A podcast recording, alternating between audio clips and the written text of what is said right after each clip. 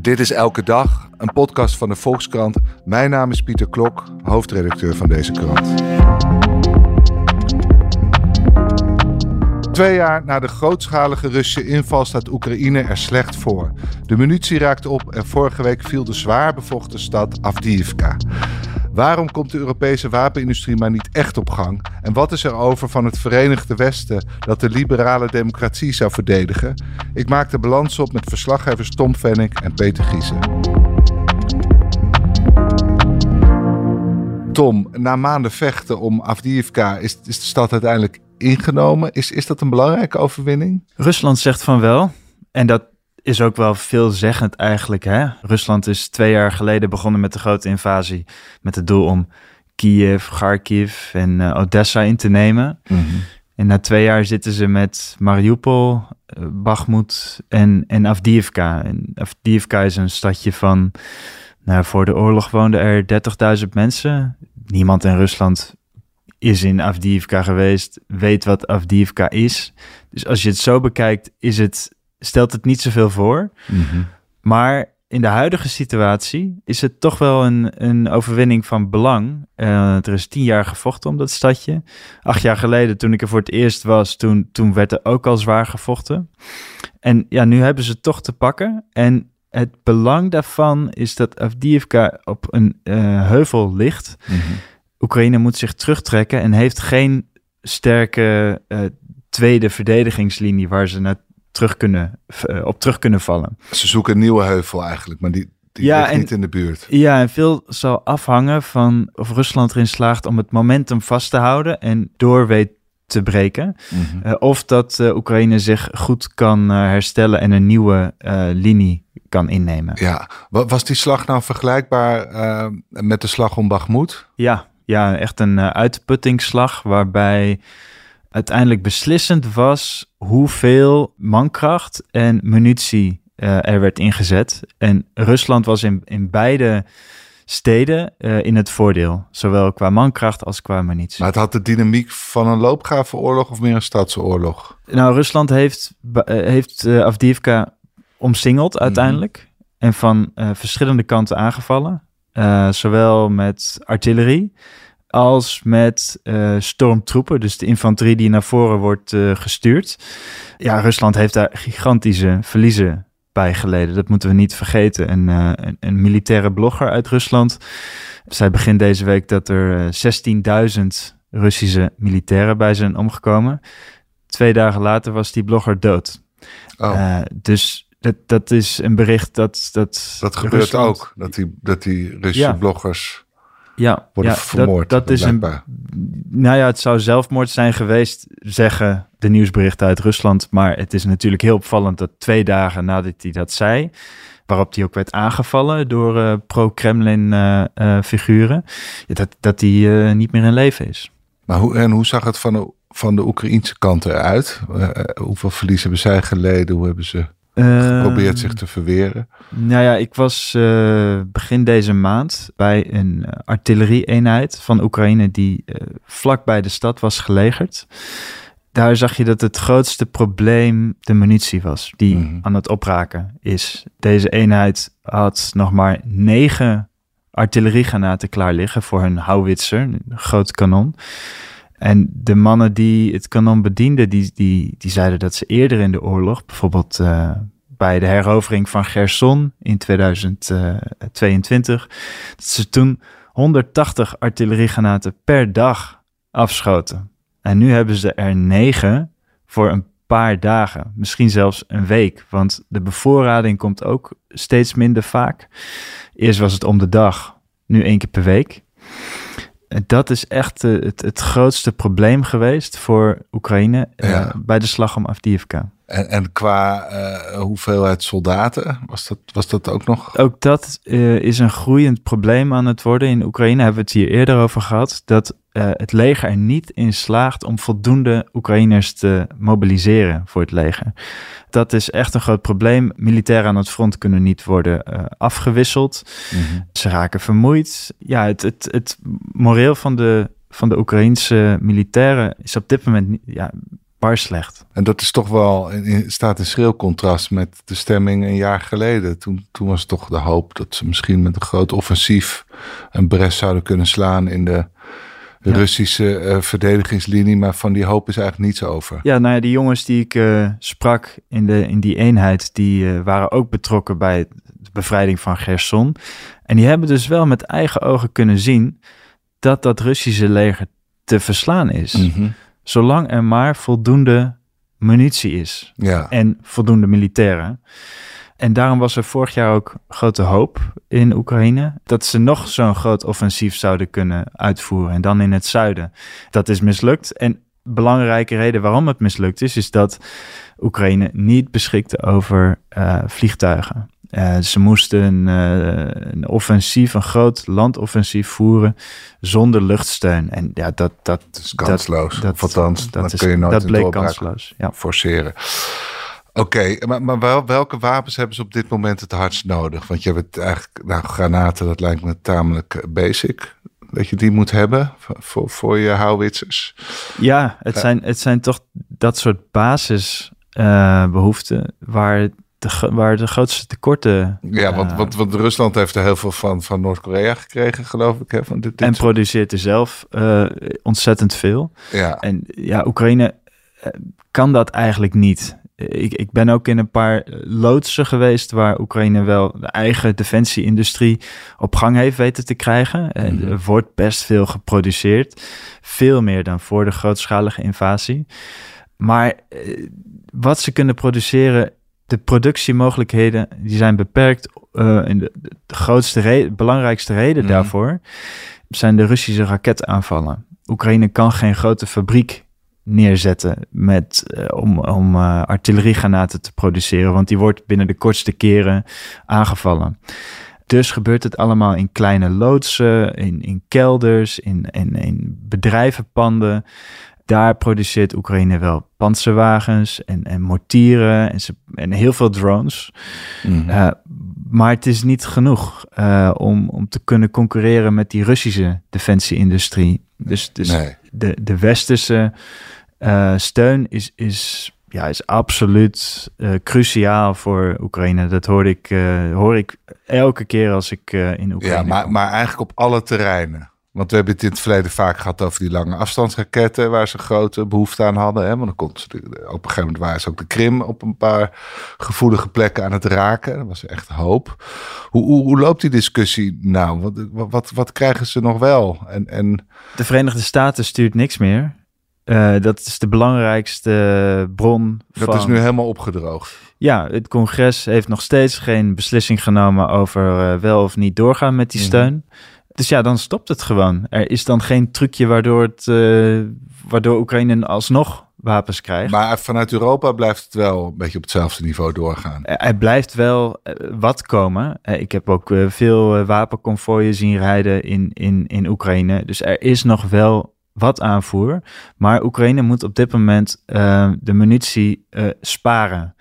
En op een gegeven moment gaat sparen over in ja, het is op. Oekraïne bevindt zich nu echt op een kritiek moment. Ja, want het kan zo weinig worden dat Rusland op een gegeven moment wel weer gewoon door kan stoten. Nou, dat proberen ze nu dus al. Hè? Niet alleen bij Avdiivka, maar op meerdere plekken langs het front is de situatie extreem moeilijk volgens het Oekraïnse leger. Ja, en dat betekent dat ze zitten daar in de loopgraven, maar ze kunnen bijna niet terugschieten, waardoor het voor Rusland op een gegeven moment makkelijker wordt om...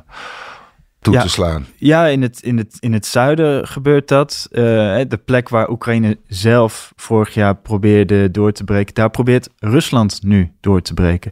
In Avdiivka, uh, daar hebben we het net over gehad, maar ook in het uh, noordoosten, bij Kupiansk, daar probeert Rusland ook door te breken. Dus Oekraïne staat echt onder grote druk op. En Rusland heeft nergens gebrek aan? Of hebben die, heeft het leger ook nog een Achilleshiel? Nou, Rusland heeft ook niet zulke grote uh, offensieve capaciteiten. Dat mm. hebben we vorig jaar gezien toen ze probeerden door te breken. Dat, dat lukte maar niet. En ja, dat ze tien jaar nodig hadden om Afdiivka in te nemen. Dat zegt ook wel veel. Dus, de, dus veel militaire analisten die verwachten niet dat Rusland nu zomaar kan doorbreken. Nee, maar dat heeft dus eigenlijk heeft Avdiivka ligt al tien jaar zo'n beetje op, op de frontlijn. Ja. ja. En, en die oorlog heeft tien jaar lang zo'n beetje hetzelfde uitzien? Al is het waarschijnlijk sinds twee jaar eh, behoorlijk verhevigd, die Russische aanvallen. Ja, ja het, wa- het was echt een, eh, een fort, zou je kunnen zeggen. Omdat het op een, eh, op een heuvel ligt, kon Oekraïne het goed beschermen, goed verdedigen. Maar op een gegeven moment werden de aanvallen zo massaal en het munitietekort zo groot. En de aanvoerlinie, die, ja, die werkte ook niet meer, want Rusland is er uiteindelijk in geslaagd om het stadje te, te omsingelen. Helemaal te omsingelen. Ja. Maar hoe zijn die soldaten eruit gekomen? Dat is ook nog een eh, belangrijke vraag. Als we daar een antwoord op hebben, dan weten we pas hoe groot eh, de impact nou eigenlijk is van het vallen van Avdiivka. Er zijn berichten dat er eh, honderden, misschien wel duizend Oekraïnse militairen omsingeld zijn geraakt en eh, verdwenen zijn. Het Oekraïnse leger, Verdwenen, nou ja, dat ze eh, krijgsgevangen. dat ze krijgsgevangen zijn genomen of dat ze dood zijn geschoten. Eh, daar is op dit moment niet veel over bekend. Oekraïne zelf ontkent die berichten. Die zeggen dat er wel een, een, een, een goede terugtrekking heeft plaatsgevonden. Maar tot, tot op het laatste moment was er toch de hoop dat het op een manier wel goed zou komen. De, de nieuwe generaal van het Oekraïense, of de nieuwe eh, bevelhebber van het Oekraïense leger, die stond ook bekend of, dat hij tot het einde toe zou doorvechten. Kreeg ik de indruk althans. Jawel, maar die, die Avdiivka was al een probleem. Eh, al, al tien jaar lang, dat kreeg hij opge, werd hij mij opgezadeld. Ja, Het is niet eh, iets dat hij binnen een paar weken kon, kon kon veranderen. keren. Nee. Oké. Dus het kwam ook niet helemaal als een verrassing voor het Oekraïense Nee, leger. nee, nee, nee. Dit zit er al wel langer eh, aan te komen. Peter, nou, we zien dus dat die Amerikaanse steun eh, wegvalt. Eh, ja, we, nou, althans, de hoop is nog steeds dat, dat de Democraten op de een of andere manier in slagen om toch weer een steunpakket door het congres te loodsen. Kan Europa die plek innemen? Stel dat Amerika helemaal onder een nieuwe president uiteindelijk besluit om Oekraïne helemaal niet meer te steunen. Kan Europa dan zorgen dat, dat er toch Nou, genoeg wapens die kant op gaan? Op eh, korte termijn eh, zal het heel moeilijk zijn om Mhm. de Amerikaanse defensieindustrie eh, te vervangen of het gat goed te maken wat, eh, wat dat zou achterlaten. Op zichzelf zou je zeggen, hè, dat het bruto binnenlands product van Rusland is ongeveer even groot als dat van de Benelux. Dus op enige termijn eh, zou Europa toch eh, eh, tegen Rusland eh, op moeten kunnen, zou je zeggen. Mhm. Maar op dit moment eh, ja, eh, komen er gewoon veel te weinig wapens eh, uit. We hebben gewoon bijna geen oorlogsindustrie Nee. meer. Ik heb gesproken met iemand van de defensieindustrie en die zei van, nou ja, kijk, als je bijvoorbeeld Duitsland neemt. Vroeger, tijdens de Koude Oorlog, had Duitsland eh 4500 eh, Leopard tanks. Nu nog eh, 300. Dus je hebt een soort, hij zei, een bonsai-leger gekregen. En daar hoort een bonsai-industrie bij. Dus die industrie is en veel kleiner geworden. En zijn ook ehm, zeg maar van eh, focus veranderd. Omdat ze nou, het nieuwe gezicht van de oorlog. Dat leek toch veel meer eh zeg maar commandoacties. Bijvoorbeeld in Afghanistan of in andere gebieden in Afrika. En die defensieindustrie heeft zich daarop toegelegd. Zeg maar hoog technologische wapens voor ja, dus een soort gespecialiseerde commandoacties. En nu, met die oorlog in Oekraïne, zijn ze opeens weer heel ouderwets. Hebben ze een grondoorlog waarin je massa moet produceren. Gewoon een heleboel arti- artilleriegranaten. Laag technologisch. Laag vaak. technologisch, gewoon simpel. Ook dingen die niet snel kapot gaan. Hè? Dat, eh, dat speelt bijvoorbeeld tanks een rol. Ja, en daar zijn ze gewoon helemaal niet op, eh, op toegerust. Nee, maar zijn er al bewegingen om wel op te schalen? Ja, die zijn er wel, maar het gaat, gaat heel langzaam. Ja. En voor een deel is dat eh, overmacht, omdat het nu eenmaal gewoon tijd kost om eh, die productielijnen op te zetten.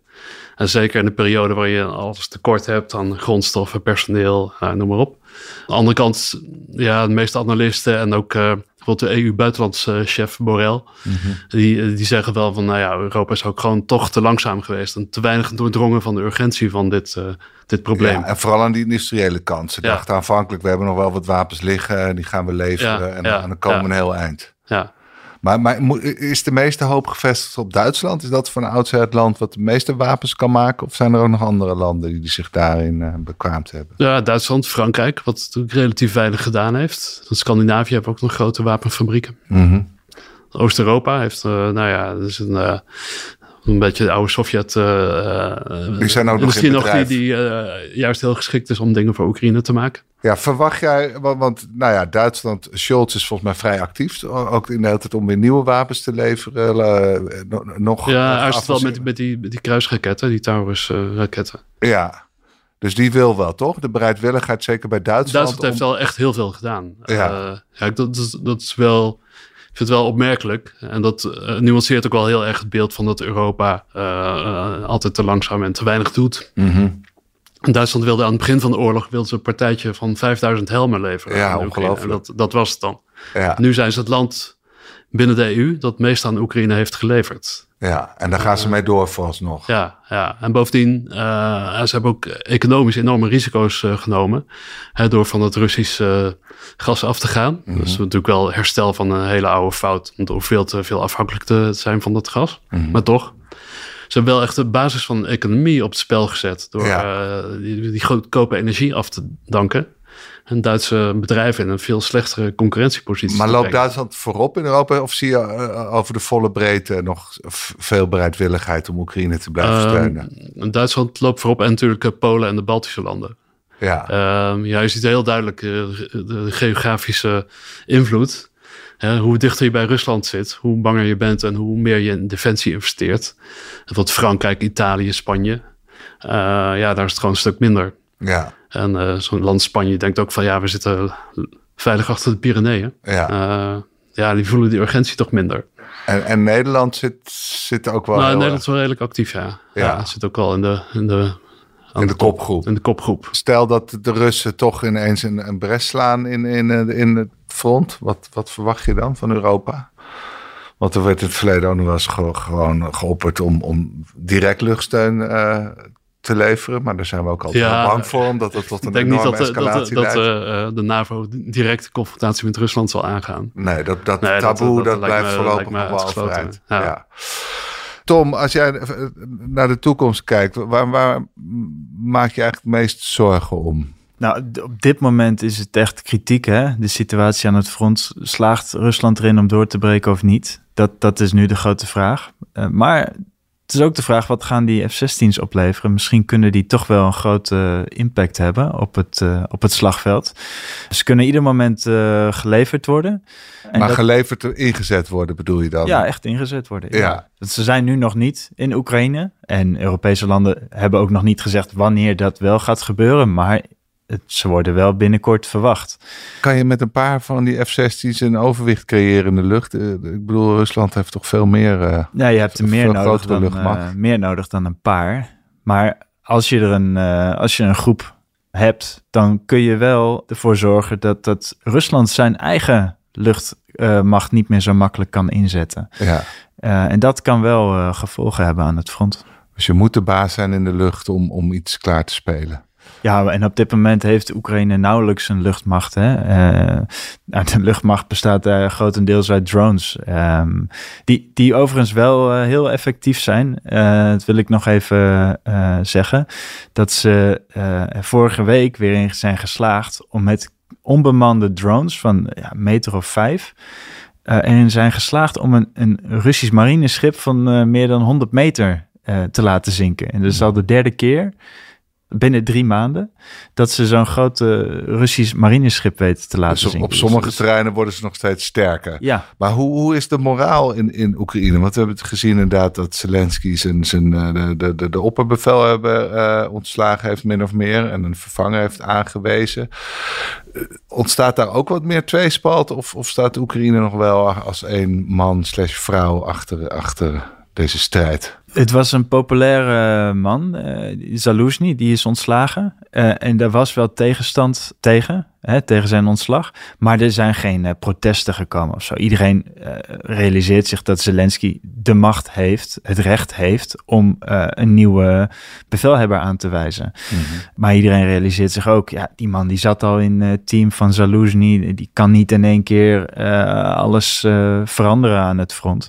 Het moreel in, van de troepen in in, uh, van de soldaten in, in, in, Oekraïne is op dit moment uh, niet goed. En dat zag ik ook uh, bij die eenheid aan het front, waar ze dus niet alleen weinig kogels hebben, mm-hmm. maar ook ja, ze zitten daar in, in, de, in de modder te schuilen. Want ze zitten vooral binnen omdat ze niet kunnen schieten. En Rusland schiet wel. S'nachts komen er vaak muizen uh, op, op de loopgraven af. Die, die uh, houden ze wakker. Uh, alleen daar al zitten terwijl je onder vuur ligt. En ze zitten er eindeloos, hè? Want, of niet? Hoe lang zaten deze mannen, Uh, neem ik aan, De vooral? meeste van eh, deze groep, een groep van acht, de meeste zitten er al eh, twee jaar. Dus een deel is gemobiliseerd, anderen zaten er al langer, soms vier, vijf jaar. Dus ze waren gewoon uitgeput ook. Ja, ze waren zeker uitgeput. Ja, dat, ja, absoluut. En hoe merk je het als je met ze praat? Ehm, je ziet het in hun ogen. Ze geven het ook zelf toe. Eh, ze drinken energy drink om, eh, om wakker te blijven. Ehm, ja, ze roken onophoudelijk. Ja, de, de stemming zat er echt niet. eh, de stemming was echt slecht. Want wat moeten ze doen? Ze moeten dan negen granaten afschieten. Nou ja, verspreid over een paar dagen. Wat kunnen ze nog meer doen? Nou, ze kunnen ieder moment een opdracht krijgen om te schieten. Zo'n opdracht komt binnen via de telefoon. Dan krijgen ze coördinaten en dan moeten ze onmiddellijk vuren. Ook al hebben ze weinig artilleriegranaten, die moeten ze dan inzetten. Ze moeten dus voortdurend klaarstaan om te vuren. Maar ze voeren dus opdrachten uit. Ze hebben niet nog een soort eigen verantwoordelijkheid om. Nee, nee, nee. Ze, ze kunnen zonder coördinaten weten ze niet waar, waarop ze moeten richten. Dus het is wachten op die coördinaten. Maar ja, toen ik er was, kwamen die maar niet. Omdat de legerleiding wil dat er uh, artilleriemunitie wordt uh, gespaard. Ja, en, en zij hopen dus vooral op meer wapens. Maar ze hopen ook vooral op dat ze misschien een keer vervangen worden. Ja, ja ze willen uitrusten. Um, maar het belang, de belangrijkste wens op dit moment is uh, munitie. Ja. Dat zei een van die soldaten ook tegen mij. Hè. Hij wist, hey, er is nu een westerse journalist in onze loopgraaf.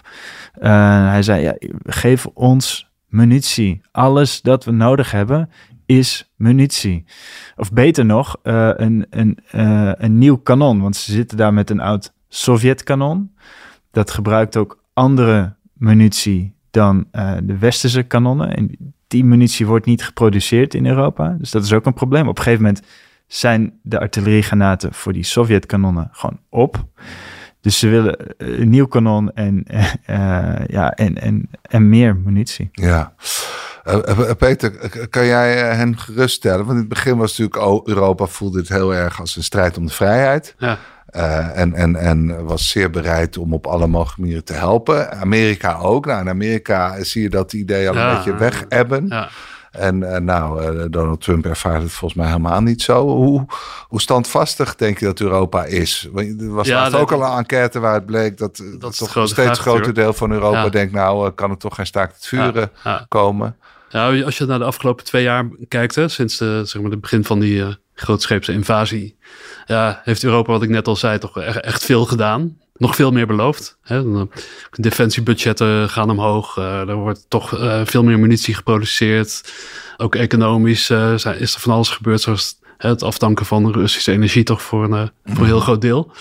En daar werd twee jaar geleden nog over gesproken van ja, kunnen we dat wel doen? Hè? Uh, Duitsland zonder Russisch gas, nou, nou, nou. Uh, maar dat is allemaal gebeurd. Mhm. Mm -hmm. Wat nu natuurlijk moeilijk is, is bijna opzijde of, om over te praten als je verhalen van Tom hoort. Hè? Van uh, die mensen moeten pas echt geduld hebben. Maar het geduld van de publieke opinie in Europa is natuurlijk ook, ja, die, dat is ook een moeilijk punt. Ja. want is, al die dingen zijn gebeurd. En het idee is van ja, nog, nog het is nog steeds niet het, genoeg. Het is nog steeds niet genoeg. Uh, wat moeten we nog meer doen? Hoe, hoe, lang gaat dit nog duren? En dat is wel een groot gevaar, denk ik. Dat, ja. Uh, ja, dat is toch een soort oorlogsmoeheid. En de achterban uh, van de partijen in opkomst zoals de PVV. Precies, die zeggen van, nou ja, waarom moeten al die spullen daar naartoe sturen... als de mensen hier met hun koopkracht worstelen? Ja. Dus dat is wel een grote bedreiging voor... En dat sentiment is breder te, te voelen in Europa. Ja, ja zeker. En uh, Klingendaal heeft laatst een barometer uitgebracht, een buitenlandbarometer, waarin een soort hiërarchie van uh, dreigingen werd uh, gegeven. Van, er werd Nederlands gevraagd, maar waar bent u nou het meest bang voor? En de Russische overwinning in Oekraïne stond op plaats 17. Oh. Ver achter migratie, terrorisme, cybersabotage zelfs. Dus de publieke opinie voelt het ook niet echt als uh, onze oorlog. Nee. En dat is wel een soort retoriek bij politici. Dan uh, Oekraïne vecht voor onze vrijheid. Nou, we hebben gezien dat politici dat zelf ook niet helemaal waarmaken. Want als, uh, als dat echt zo zou zijn, dan zouden ze wel iets nog meer gedaan hebben. Hè? Dat, Mhm. Dan zou je echt een oorlogseconomie hebben gehad de afgelopen jaren. Maar ze hebben te maken met de publieke opinie die daar nog veel uh, sceptisch Ja. over is. Het is toch een vrij treurige constatering. Ja, nou, het is wel... Zeer benieuwd naar die andere 16 eh, angsten. Of nou, je hebt er twee genoemd. Maar Ja. wat dan? Goed, eh, nou blijf het voor ons volgen, zowel het Europese perspectief als, als het Oekraïns perspectief. Eh, dank jullie wel. Graag gedaan. Graag gedaan. En u luisteraar, dank voor het luisteren. De Volkskrant Elke Dag wordt gemaakt door Lotte Grimbergen, Rinky Bartels, Julia van Alem, Corinne van Duin, Jasper Veenstra en Nathalie Denis. En wilt u de Volkskrant steunen? Neem dan een abonnement. Dat kan nu voordelig via volkskrant.nl slash podcastactie. Want deze podcast is gratis, maar onze journalistiek is dat niet. Morgen zijn we er weer. Tot dan.